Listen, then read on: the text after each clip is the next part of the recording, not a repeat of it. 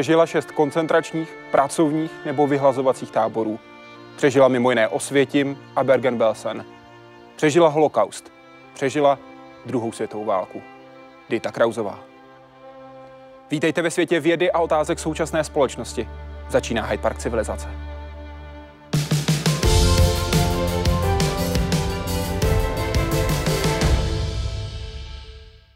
Paní Krauzová, vítejte v Hyde Parku civilizace. Přeji dobrý večer.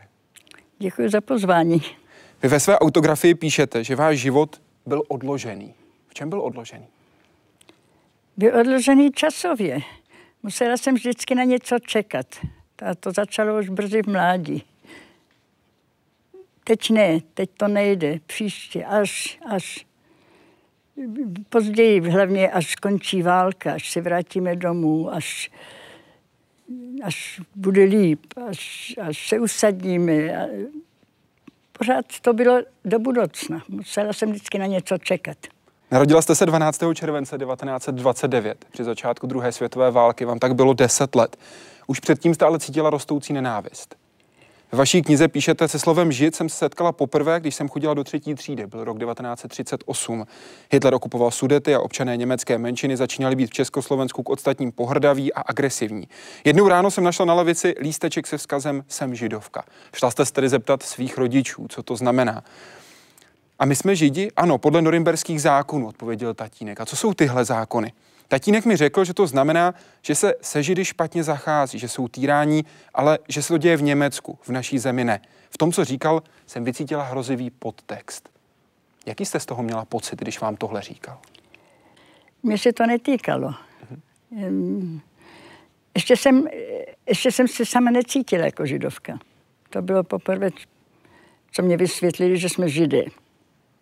Ještě mě to nic neznamenalo. A v důsledku jste také zažívala různou šikanu, různé zákazy, které na židy dopadaly. Židé nesměli chodit k nežidovským lékařům, nesměli být večer venku, nesměli jezdit městskou hromadnou dopravou, museli odevzdávat svůj majetek, byli vyhazováni z práce, ze svých domovů a podobně. Vy jste nemohla chodit ani do školy.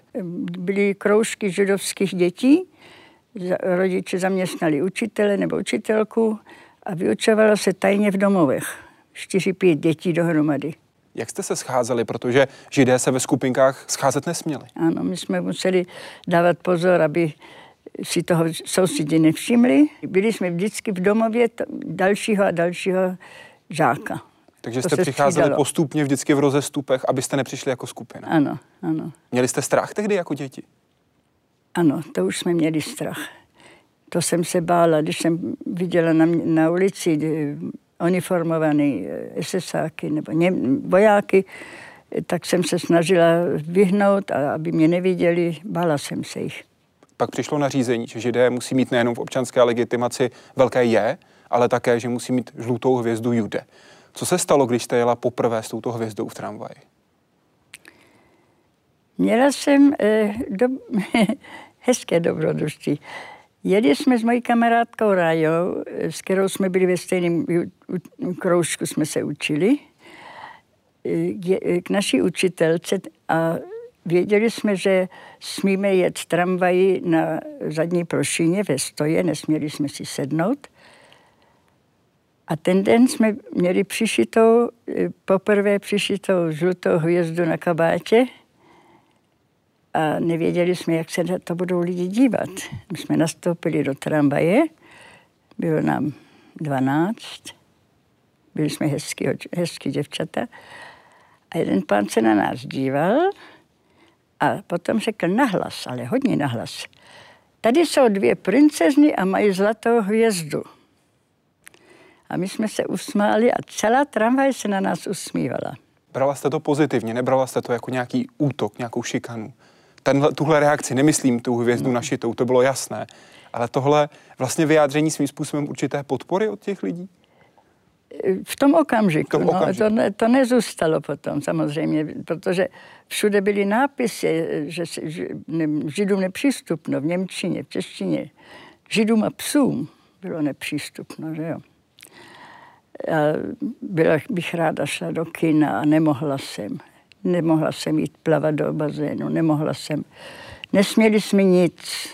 Dva dny a dvě noci jsme strávili na zemi v radiotrhu a pak jsme časně ráno pochodovali na blízké nádraží Bubny. Náš transport CC dojel do Terezína 20. listopadu 1942. Kolik jste tehdy věděli o tom, co vás v Terezíně čeká? Něco už jsme věděli o Terezíně, byly nějaké zprávy. Zaprvé jsme měli už předem e, nařízeno, co smíme vzít a co ne.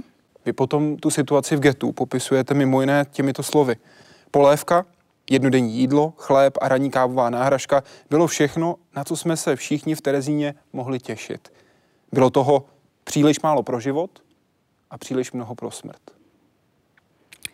Měli jsme hlad. Měli jsme hlad. E... Popisuje ta věta, bylo to příliš málo pro život a příliš mnoho pro smrt, to geto jako takové? Já to porovnávám se, já vždycky říkám, že Terezín ještě měl um, lidskou podobu nějak. Ještě to bylo na úrovni uh, humání nějak. Uh, trpěli jsme sice hlady, ale nikdo neumíral hlady. Zatímco potom v osvětě mi, uh, jako můj tatínek, ne, nepřežil. Jo? Ne, lidi, lidi prostě Umírali, přišlo, umírali hlady. Umírali hlady. To, to skutečné hladovění, jak vy to popisujete v té, v té knize Odložený život, ve které také popisujete, jak jste se snažili co možná nejlépe žít v Terezíně. Půjčovali si knížky, které jste třeba každá jednu měla, půjčovali si je navzájem. Snažili hmm. se hrát si, snažili se třeba i naskoušet operu. Vy jste, hra, vy jste hrála a zpívala v Brundibárovi. Já jsem zpívala v Brundibárovi ve sboru. Já... A jednou to skutečně vypadalo i tak, že byste mohla mít solový part. ano. Jak ten part zněl? Vzpomenete si? No určitě. Zaspíváte mi ho? Já se chraptím. Já se jmenuji Pepiček, dávno mi zemřel tatíček, za ruku vedu Aninku, máme nemocnou máminku.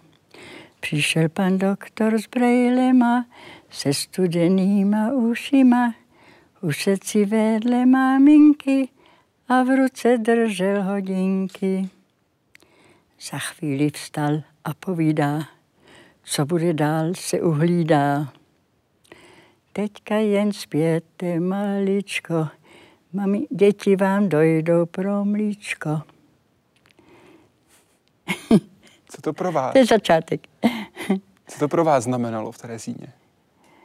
to byly hezké chvíle. To jsem se vždycky na to těšila. Dřepěli jsme za, za plotem z kartonu udělaný plot. Stálo na tom škola. A my jsme byli schovaní za tím plotem, ten celý sbor. Až e, v okamžiku, když jsme přišli na řadu, tak jsme si stoupli a plot nám šel až sem, jenom ty hlavy byly vidět.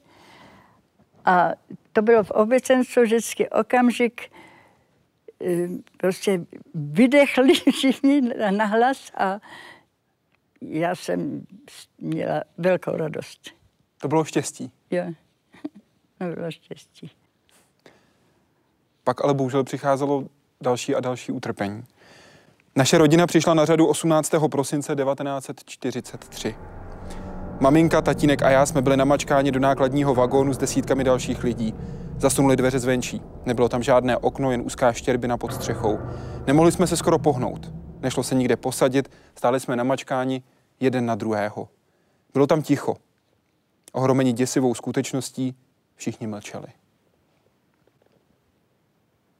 Kolik o tom, co vás čeká, jste v tu chvíli věděli?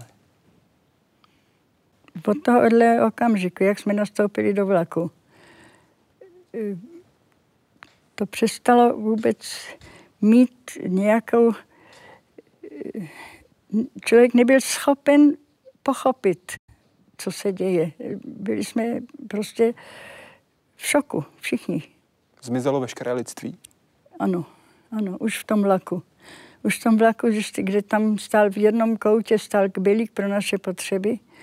A všichni, děti, muži, ženy, starý, museli použili ten kbylík před očima všech. A zakrátko byl plný. A neodevřeli nám vrata celou cestu, nemohli jsme ho vyprázdnit. Někteří lidé už tuhle cestu nepřežili. Po té, co vás vyhnali z vagónu, když vás přivezli do Osvětimi. Zůstalo tam několik těl. Ve vagonech zůstali mrtví. Když vás vyvedli ven, rozdělili vás na muže, ženy, křičeli na vás, používali silné reflektory, mlátili vás, štěkali psy. Zavřeli vás přes noc do baráků, kde byla obrovská zima. Dveře baráku byly zamčené, odemkli je až ráno a hned nás začali převážet na nějaké jiné místo. Ženy stály na mačkány na otevřeném nákladáku. Poslední byla vysoká, bělovlasá stará žena v černé pláštěnce. Jaký teď vidíte před vaším Já to, když se mě někdo ptá, co bylo nejhroznější, tohle, co byla, to byl okamžik jeden z nejhroznějších. To byla stará dáma příjmená, bělovlasá. A ten nákladák prostě se rozděl, neměl tu zadní klopu, neměl zavřenou, ona se zapotácela a spadla. A vlasy se jí rozlítly kolem hlavy jako, jako svatozář. A, a měla pláštěnku. A ta se rozlítla jako plachta a pokryla ji na zemi.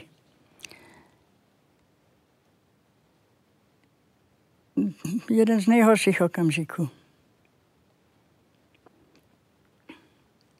Co jste v tu chvíli udělali a mohli udělat? My jsme ne, nemohli sehnout z místa, protože tam stali kapo, měli hole a nesměli jsme sehnout z místa. Ono tam zůstalo ležet. Nás odvezlo další nákladák.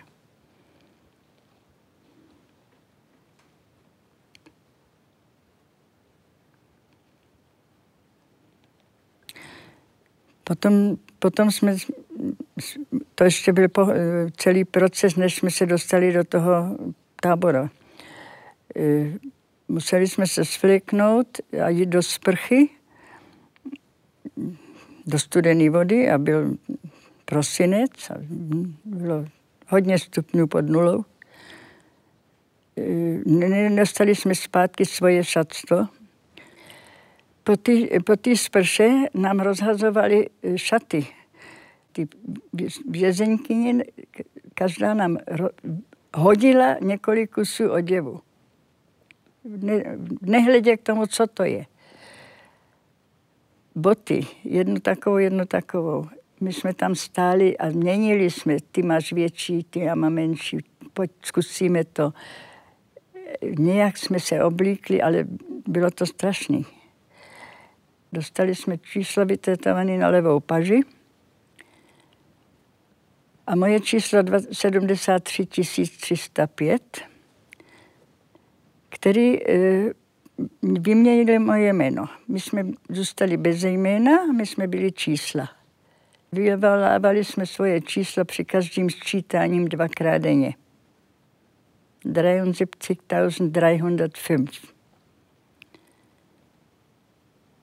Potom, když už jsme měli jaký, jakýsi oblečení a vytetované číslo. Jsme pochodovali podél e, drátu, ještě jsem nevěděla, netušila, že dráty mají elektrickou náboj. E, a vešli jsme do tábora, kde už byli vězňové z bývalého transportu z Terezína. A taky ty muži, kteří přišli s námi, mezi nimi můj otec, kterého jsem skoro nepoznala. Za ten den, za ty dva, se tak strašně změnil. Tváře propadly, šedé. A on taky dlouho nežil. Ve své knize o tom zážitku z tetování, o tom, co jste tehdy s maminkou, která s vámi byla, pocitovali, píšete. Přepadá nás beznaděj. V tomto okamžiku jsme se s maminkou rozhodli zemřít. Propadli jsme naprostému zoufalství. Jenže neexistuje praktický způsob, jak spáchat sebevraždu. Musíme pokračovat. Řekli jste si to spolu? Nebo to obě cítili? My jsme o tom mluvili s maminkou. My jsme řekli, tohle nemá naději a to, ne, to už nestojí za to eh, se pokračovat. No ale jak si vzít život, když nemáte ani nůž, ani zbraň, ani, ani vysokou věž, ani moře nebo řeku, nebo pro vás. Nic. Nemáte nic. Nemůžete. Museli jsme pokračovat.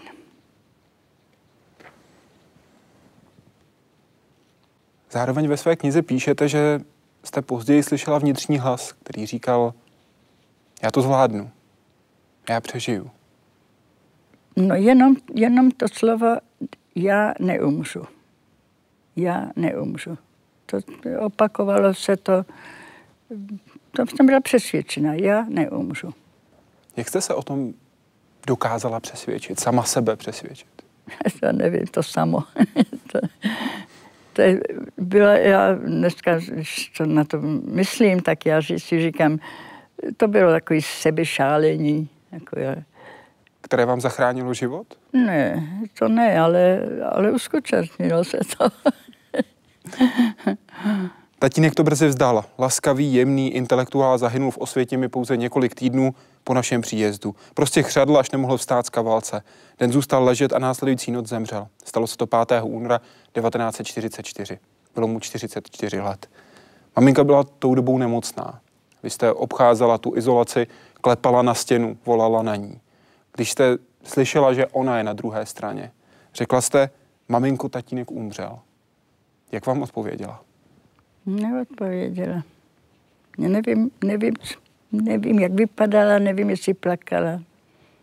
Byla, nemohla jsem k ní. Měla záškat a nesměla jsem do té budovy vlít. Ona taky neviděla mě. A řekla vám něco přes tu zeď? Přes tu zeď jsem ji neslyšela. Ale já jsem nenapsala v té knižce jeden okamžik a to, já jsem navštívila tatínka tajně, já jsem se vplížila jsem se do mužského bloku večer a viděla jsem tatínka ležet na kavalci, byl na prostředním kavalci, to znamená ve výši mých očí.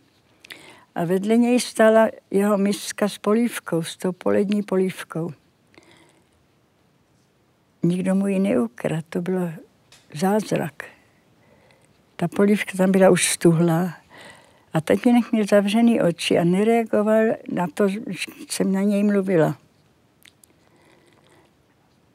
A tu noc jsem se probudila náhle na kavalci, jako kdyby mě někdo zavolal, probudil a okamžik jsem věděla, tatínek umřel. Jako kdyby mě byl poslal ještě pozdrav. Jak vás to v tu chvíli změnilo? Tehdy jsem považovala člověka 44 letého jako starého muže. Já, mně to nepřipadalo, že to je tak předčasný.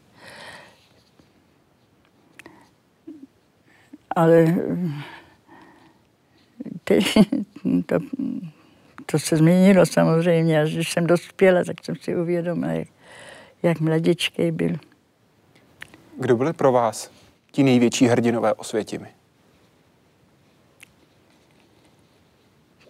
To byly ty takzvaný madrichim. Madrich je v hebrejštině e, vedoucí, pečovatel, e, guide, e, kteří pracovali s dětmi na dětském bloku a, a věnovali se jim a dělali vše, aby děti nemysleli na svoji smrt. My jsme věděli, že všichni, my jsme od 7. března věděli s jistotou, že budeme na řadě. 7. března byli minulý transport z geta, byli poslaní na smrt do plynových komor. A my jsme tehdy se dozvěděli se s jistotou, že naš, přijdeme na řadu v, v červnu, že nás čeká to tež. A ty, ty mladí muži a ženy, kterým bylo 18, 19, 20, se věnovali dětem,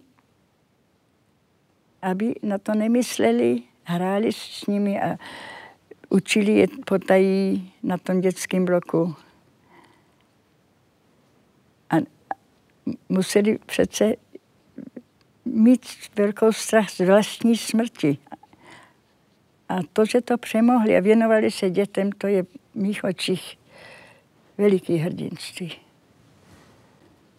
A totiž nikdo o tom nemluví, že ta smrt v těch plynových komorách nebyla rychlá. Trvala 20 minut. A čím víc lidí tam bylo napěchovaných, což dělali, tím pomalej to šlo. A byly tam maminky s dětma.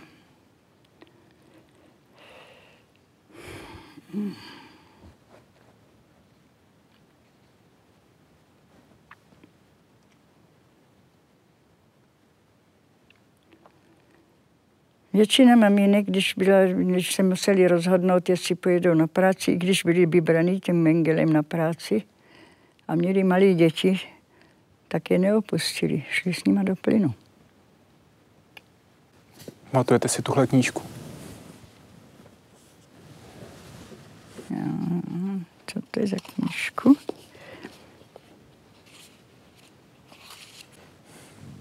Aha, stručné dějení světa. Ano, ano. To, to je jediný, jediný, jediný svazek, o kterým stoprocentně vím, že tam existoval na dětském bloku. Tenhle svazek, takovýhle svazek. Ano. Jste jako osvětímská knihovnice půjčovala. Ano, ano, ano.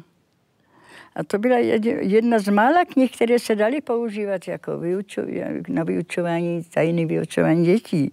Protože všelijaké knihy tam byly úplně náhodné, které se ne, nehodily e, k ničemu. Byl tam atlas sice, e, byla tam nějaká knížka, román nějaký bez desek, už se nepamatuju. Unikly mi všechny ty jména, ale ptala jsem se kolegyň a jedna z nich si pamatuje, že tam byl nějaký čapek, nějaké povídky a jiná si pamatovala, e, myslím, ruskou, ruskou učebnici ruštiny.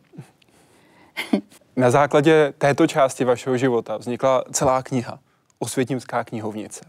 Yo en, en la indagación eh, en Internet sí que encontré algunas referencias a una novela que hablaba de ese bloque 31 de Auschwitz y esa novela era The Painted Wall. Su autor era Ota Kraus era una novela imposible de encontrar. Buscando, buscando, buscando en Internet, encontré una página web, una página web muy sencilla, muy casera, eh, donde efectivamente podías comprar el libro. Y entonces yo, yo escribí. Y cuando me respondió la persona, ese correo electrónico, firmaba el email como eh, Dita Kraus.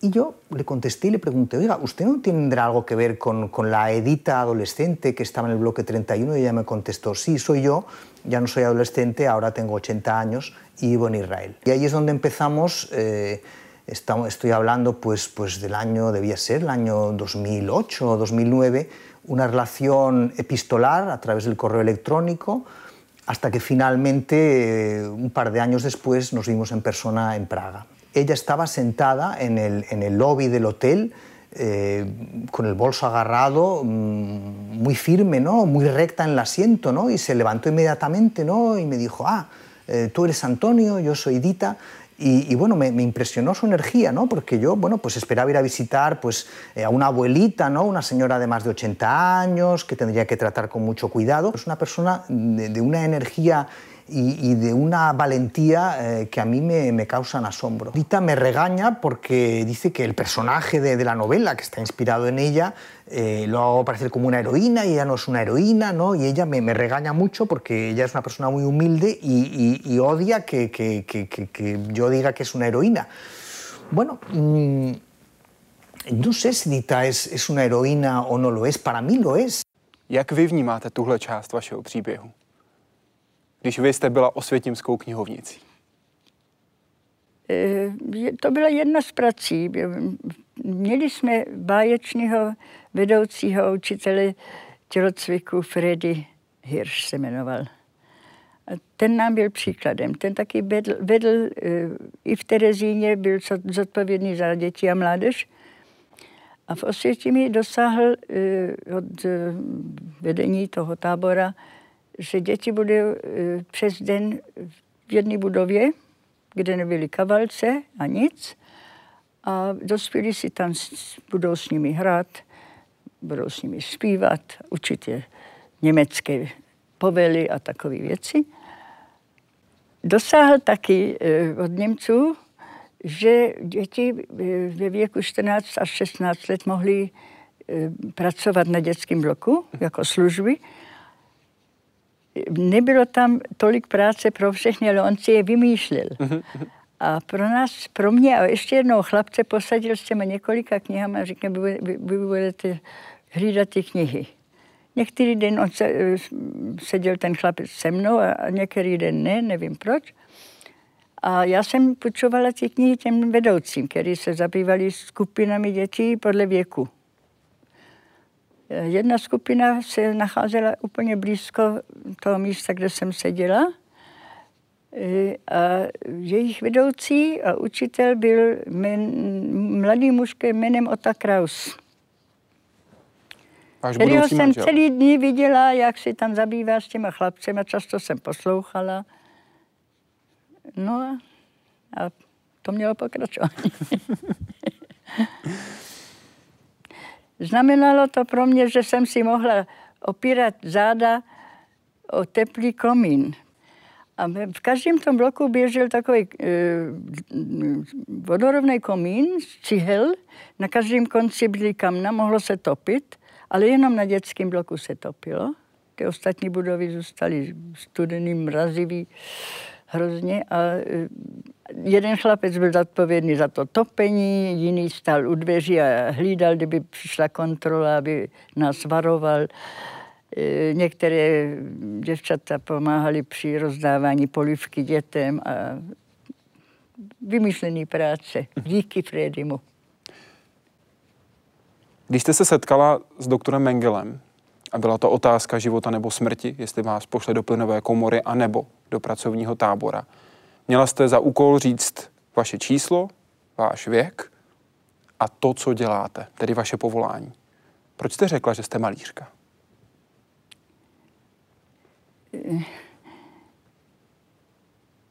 Za prvé ráda maluju skutečně. Mám plno obrázků i z Terezína, i, i celý život jsem malovala dál. A za druhé jsem nechtěla být, eh, já jsem si to neuvědomila, eh, proč, ale já jsem nechtěla žít taková povolání, který, která říkali ty ostatní ženy, které eh, hlásili, že většinou, že jsou zahradnice, ošetřovatelky, kuchařky, aby, aby měli šanci, že je zaměstnají v tom Německu. Proč vy jste řekla tu malířku? Já jsem řekla malířku. portrétů. Já jsem řekla malířka, ale jelikož v Němčině malířka, malarin eh, je taky natěračka, tak on se ptal, eh, zůstal, prostě zastavil moment ten, ten proud těch eh, lidí a, a řekl, malí, malířka, Malerin, portrét Malerin od Malerin. Já přímo cituju přesně. A já jsem řekla port, portrét Malerin a on e, e, na to, že kannst du mein portrét malen? Umíš namalovat můj portrét? A já jsem řekla, javol. Ačkoliv jsem se třásla strachy. No ale poslal mě tu správnou stranu, na ty lidi, který vybíral na práci. Jak na vás zapůsobil? My jsme tehdy, já nevím, já jsem byla hrozně naivní, my jsme tehdy nevěděli, co je lepší. Já, já, my jsme nevěděli, jestli ty, co zůstanou tam, nebo ty, co pošlou někam jinam, mají lepší šanci na přežití. No, samozřejmě logičtější bylo, že ty silnější, ale takový ty, co vypadali zdravěji, že ty mají lepší naději na, na přežití. Vaší maminku nejdřív poslal do té druhé skupiny, ona se ale vrátila nakonec. Ano. Stoupla si mezi dvě ženy, které vypadaly slabě a když přišla na řadu znova před Mengeleho, tak ji poslal na stejnou stranu jako vás. Díky tomu to jste bylo byli... riziko, ona obešla komín a postavila se znovu do té fronty. Když vás posílali pryč, tak vás všechny postavili na rampu a ve dvou dlouhých frontách jste čekali na ostříhání vlasů. Ve své knize popisujete, jak jste dělala všechno možné, abyste se tomu stříhání vyhnula. Proč pro vás bylo tak důležité, aby vám neostříhali vlasy, když šlo skutečně o život? No samozřejmě každá žena chce mít svoje vlasy. Eh, to, my jsme odjížděli, já jsem odjížděla s eh, osvětimi v naději, v naději. Vyhýbám se, odjíždím z jisté smrti plenový komoře. Jo, dali nám chleba na cestu. Kdyby nás hnali do na smrt, tak nám nedají už chleba na cestu. Tak to už, už jsme měli naději samozřejmě. Poslali vás do Hamburku, do Freihafenu, přístavní čtvrti německého Hamburku. Tam byly továrny, rafinérie, na které spojenci pravidelně útočili. Vaším úkolem bylo buď pracovat v továrnách, nebo uklízet mimo jiné trosky po těch bombardérech, které zaútočili. Jak se k sobě chovali jednotlivé vězeňky, které tam byly spolu s vámi? Mezi vězeňkymi a vůbec mezi vězni taky, to vím taky od manžela, se vytvářely skupinky přátel. Většinou dva, přá, dva kamarádi, ale i tři, i tři nebo i čtyři, kteří se vzájemně e, podporovali, kteří si vzájemně pomáhali. E, to bylo velice důležité, protože domov člověk neměl a soukromý člověk neměl soukromí vůbec během celých těch tří let v, v koncentráku, od začínaje Terezínem, jste neměl soukromí, neměl místečko, kde jste, kde jste byl sám bez ob, a nebyl obklopen jinýma lidma. Včetně záchodu. Všude jsme byli. A přátelství eh, nahradilo jakýsi eh, sounáležitost jako rodinu nebo domov trošku. Nikdo z nás nebyl imunní vůči zoufalství. A jestliže se něco zdálo být beznadějné, starost o toho druhého pomáhala. To se vždycky střídalo, když někdo ztratil naději a říkal, já už nechci, už to, už to je moc, já už nechci, tak ten druhý začal uklidňovat a dávat naději a, a čím, jak mluvil o naději, tak sám, sám sobě taky přesvědčil sám sebe taky o naději, že jo. Skoro každou noc. Každou noc jste zažívali několik různých náletů.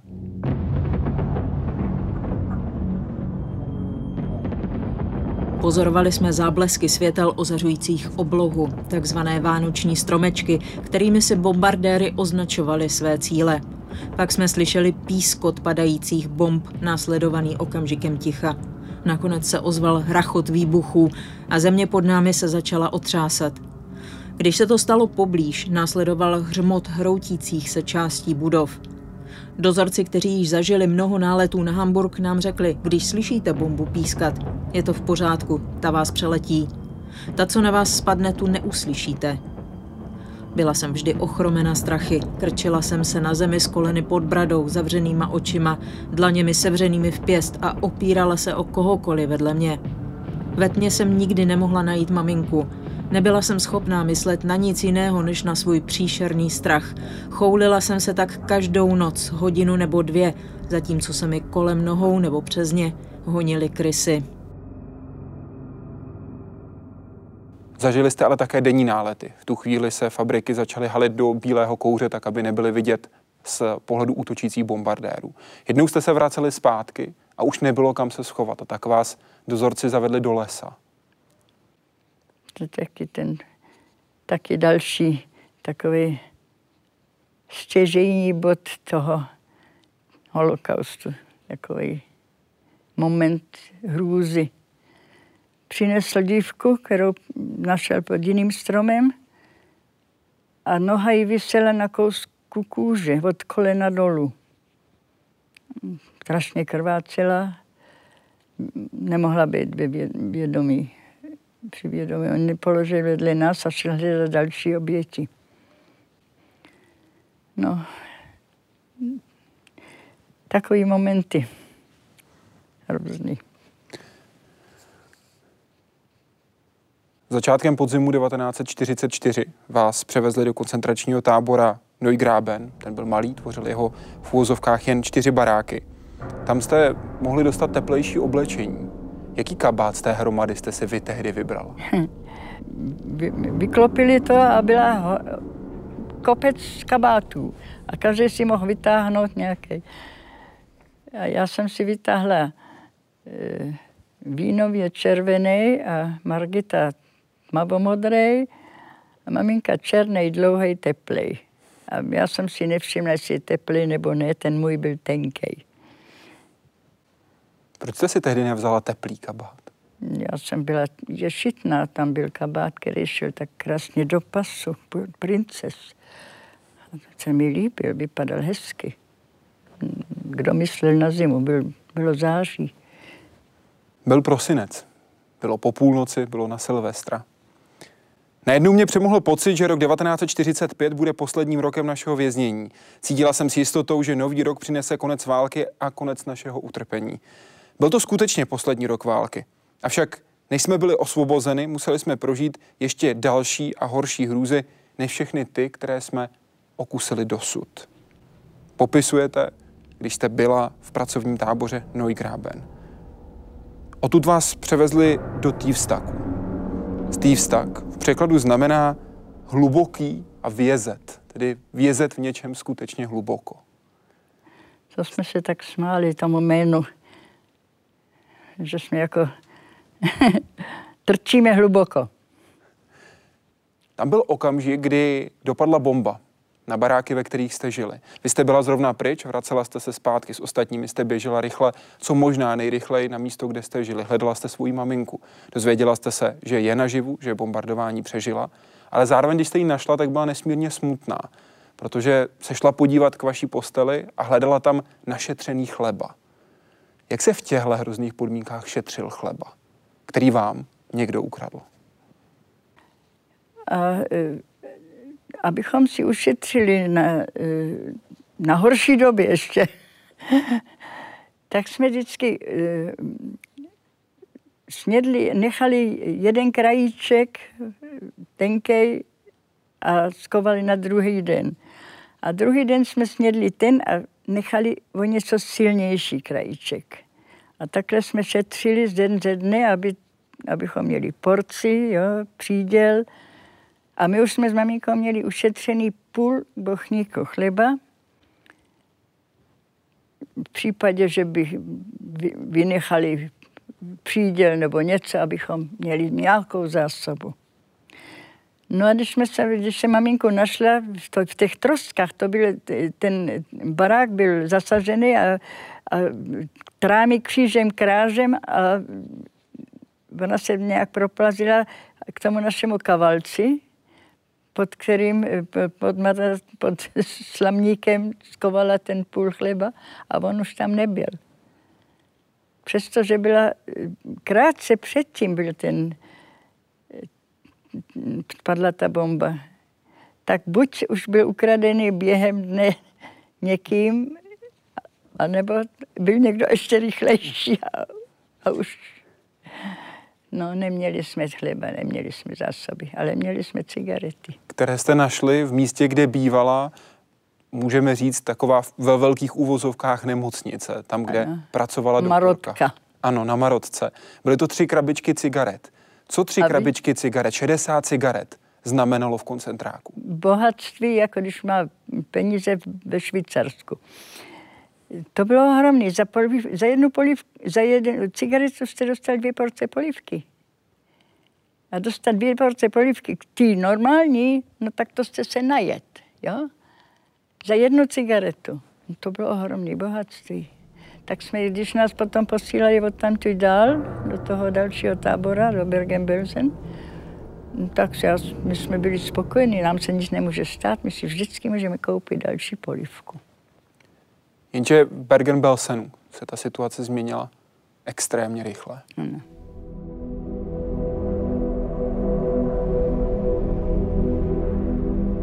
Po dvou či třech dnech od našeho příjezdu došlo v táboře k podivné změně. Dozorci nás náhle přestali počítat a vodová polévka začala přicházet nepravidelně. Nyní nastal ten pravý čas na handlování. Jednou nebo dvakrát se nám to povedlo. Skutečně jsme výměnou za několik cigaret dostali porci polévky. Pak však výdej polévky skončil a naše cigarety nebylo za co vyměnit. Všichni byli hladoví. Nikdo neměl jídlo, dokonce ani kápové. Celá struktura tábora se zhroutila.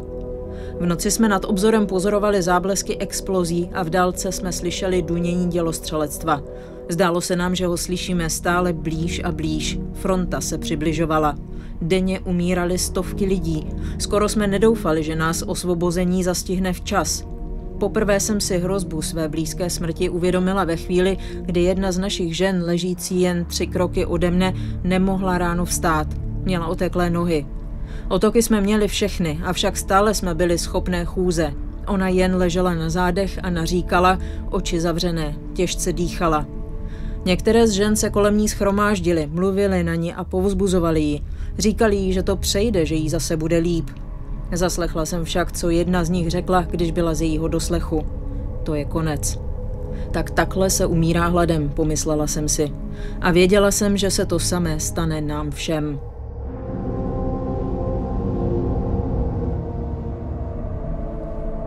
Když se přesuneme do Bergen-Belsenu a pochopím, pokud o některých věcech nebudete chtít mluvit. Kdo byli musulmani? Musulman se říkalo člověku, který e, byl blízko smrti,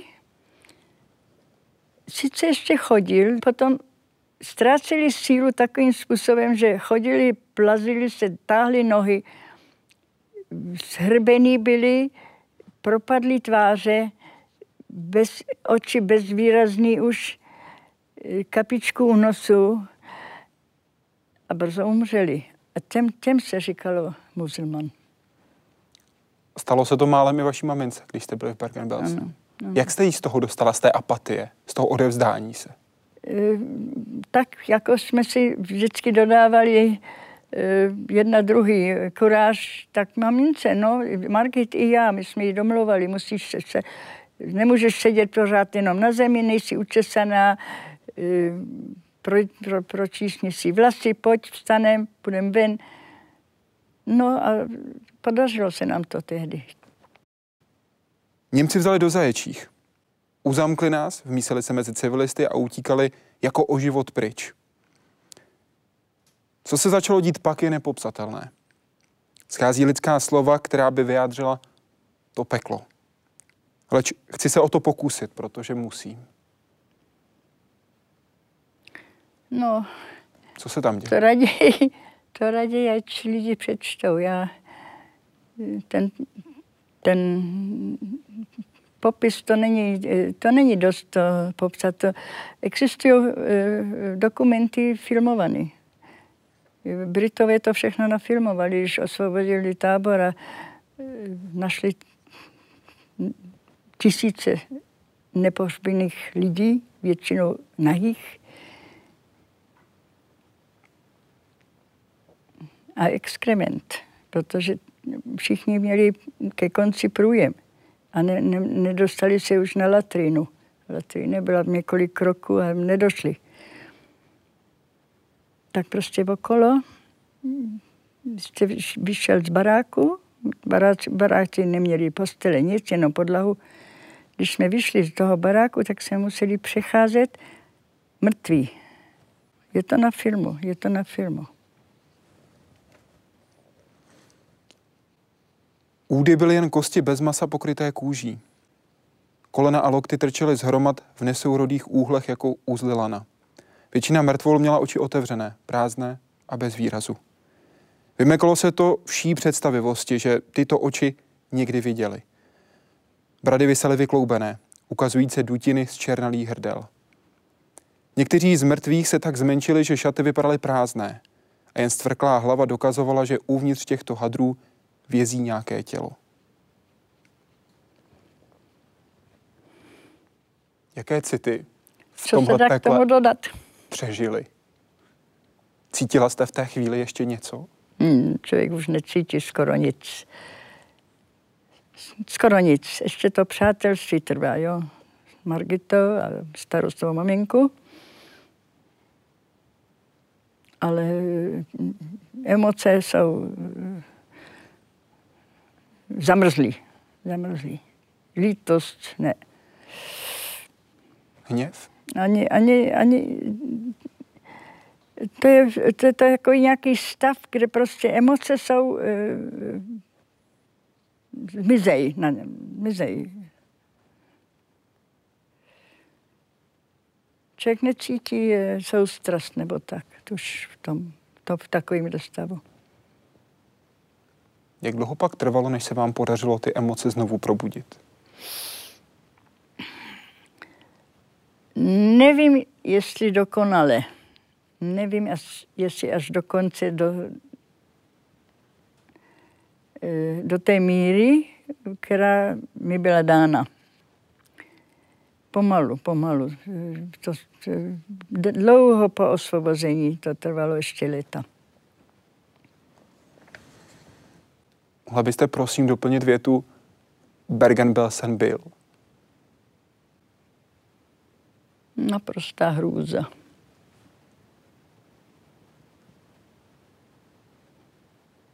Ultimativní hrůza. Dokážete si nějak, i kdyby jen částečně, vysvětlit, jak je možné, že byli lidé, kteří takhle ztratili lidskost a chovali se tak, jak se chovali. Čím jsem starší, tím méně tomu rozumím. Ono se mi to stále, zdá stále hrůznější a nepochopitelnější.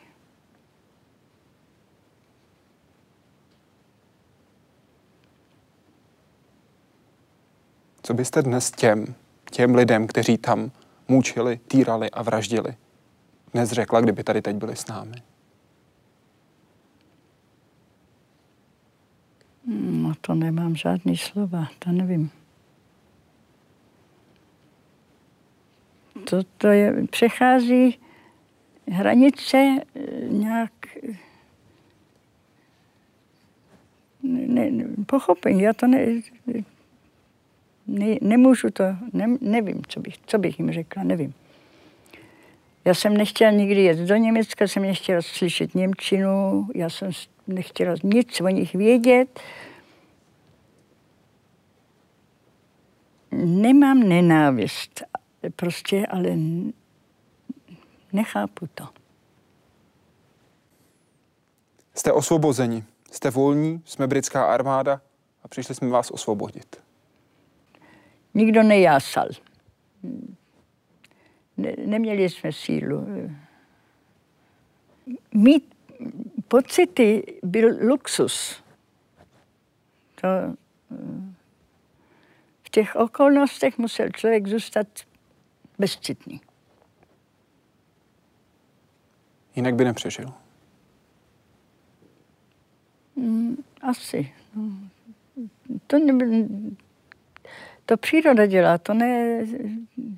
To nebyla volba. Není, ne, to člověk si neplánuje. To, já mám dojem, tak jako ku příkladu tělo se přizpůsobuje strádání, ženy ztratily menstruaci.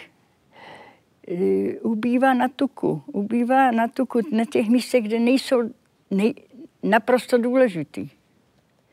A to jde postupně. A to, to, to tělo to dělá e, ekonomicky. A to podobně to je s emocema. Přes veškerou dobrou vůli udělali Britové fatální chyby, jež způsobily smrt mnoha dalších obětí, než se začala situace konečně zlepšovat. Hned první den totiž začali rozdělovat jídlo z vlastních vojenských zásob. Neuvědomili si, co udělá jejich konzervované maso a fazole s vyhladovělými strádajícími těly. Přejedení mělo na organismus fatální účinky a ti, co hned po jídle začali zvracet, byli těmi šťastnějšími. Vaše maminka ale řekla, vy dvě nebudete jíst nic, co neschválím. Dovolila vám jíst jen dvě jídla. Jedno bylo sušené mléko a druhá cukr.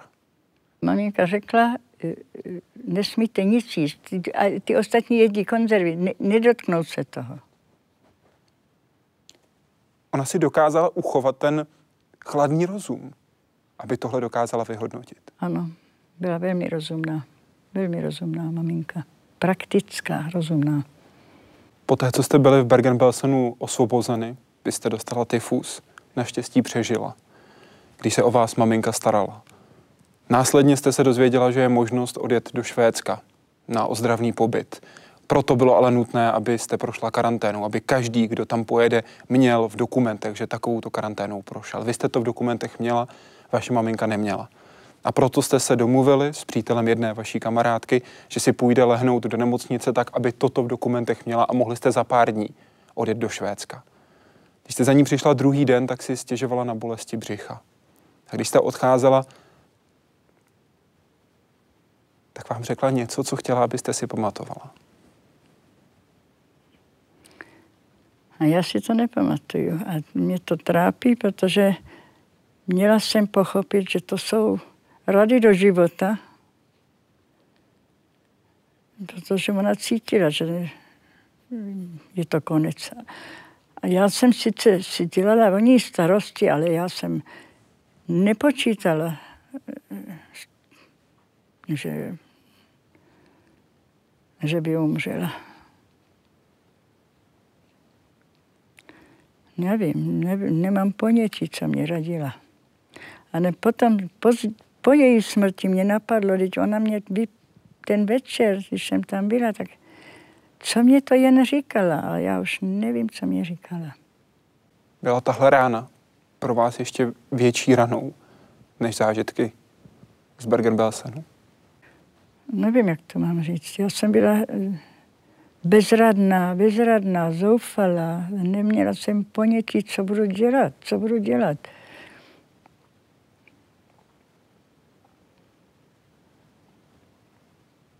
Bylo, bylo mě, hlavně mě bylo líto sebe. Co já mám teď dělat? Já nemám ponětí, co, co ze sebe udělat. Co byste teď mamince řekla?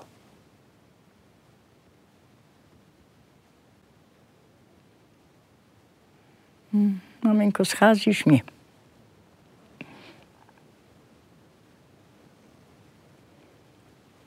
Scházela nám, když jsme měli děti.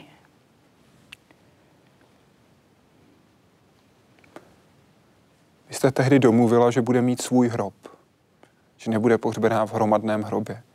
Po desítkách let jste na to místo dorazila. Procházela jste kolem malých zelených kopečků, které jsou právě těmi jednotlivými hroby. Všimla jste si, že postupně si mění datumy. Postupně je to vyšší a vyšší datum. 26. 27. červen. A viděla jste, že pak už je červenec.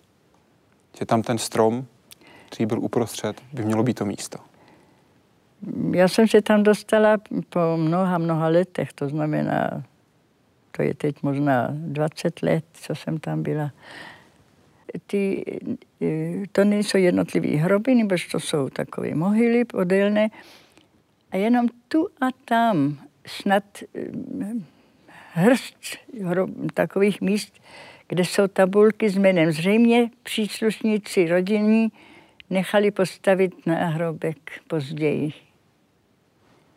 A proto jsem si řekla, když tady je 27. červen a řekněme, že ještě každý den ještě umřel někdo, tak dvě délky po a tam je strom. A to je možná tady místo, kde maminka leží. Možná. Co z toho, co jste prožila v vašem odloženém životě, byste už nikdy nechtěla prožít znovu? Většinu. Já jsem měla i po, po osvobození jsem měla mnoho, mnoho starostí a bolesti v rodině.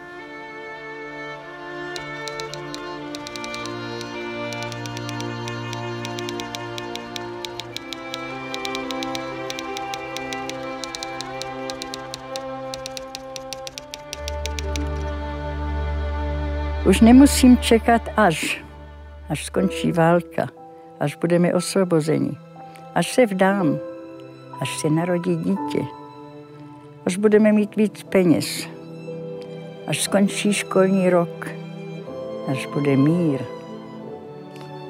Už nemusím nic odkládat, už jsem svůj život dohonila. Paní Krauzová, moc děkuji, že jste váš příběh s námi sdílela. Děkuji vám. Doufám, že si z toho lidi vezmou poučení, aby si vážili všeho dobrého.